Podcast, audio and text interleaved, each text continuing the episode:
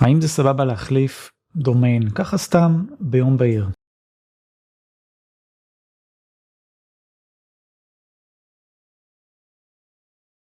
בגדול אין בעיה עם המהלך הזה של להחליף דומיין לאתר, אבל צריך לעשות את זה בצורה מחושבת ומסודרת. דווקא מהלך כזה של להחליף דומיין זה מהלך יחסית פשוט.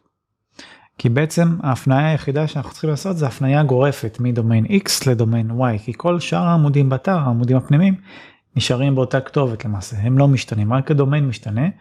אז את ההפניה הזאת עושים ברמת השרת, זה פעולה טכנית כזאת פשוטה, אבל זה גורף, זאת אומרת עושים את זה פעם אחת וזה חל על כל האתר, זה דווקא מסוג המהלכים שהם יחסית פשוטים. מהלך יותר מורכב למשל זה להעלות אתר חדש במערכת חדשה וגם לשנות דומיין, כי אז זה הרבה יותר סלט וצריך לעשות הפניות והתעסקות ויש יותר מה להפסיד וכזה. אז בעצם המהלך שהוא רק הפניה דומיין, במידה ומבוצע כמו שצריך, לא צריך לצפות לאיזה התרסקות או בעיות מיוחדות עם גוגל. מה שכן יכול להיות שיקרה זה חודש חודשיים ראשונים לאחר המעבר.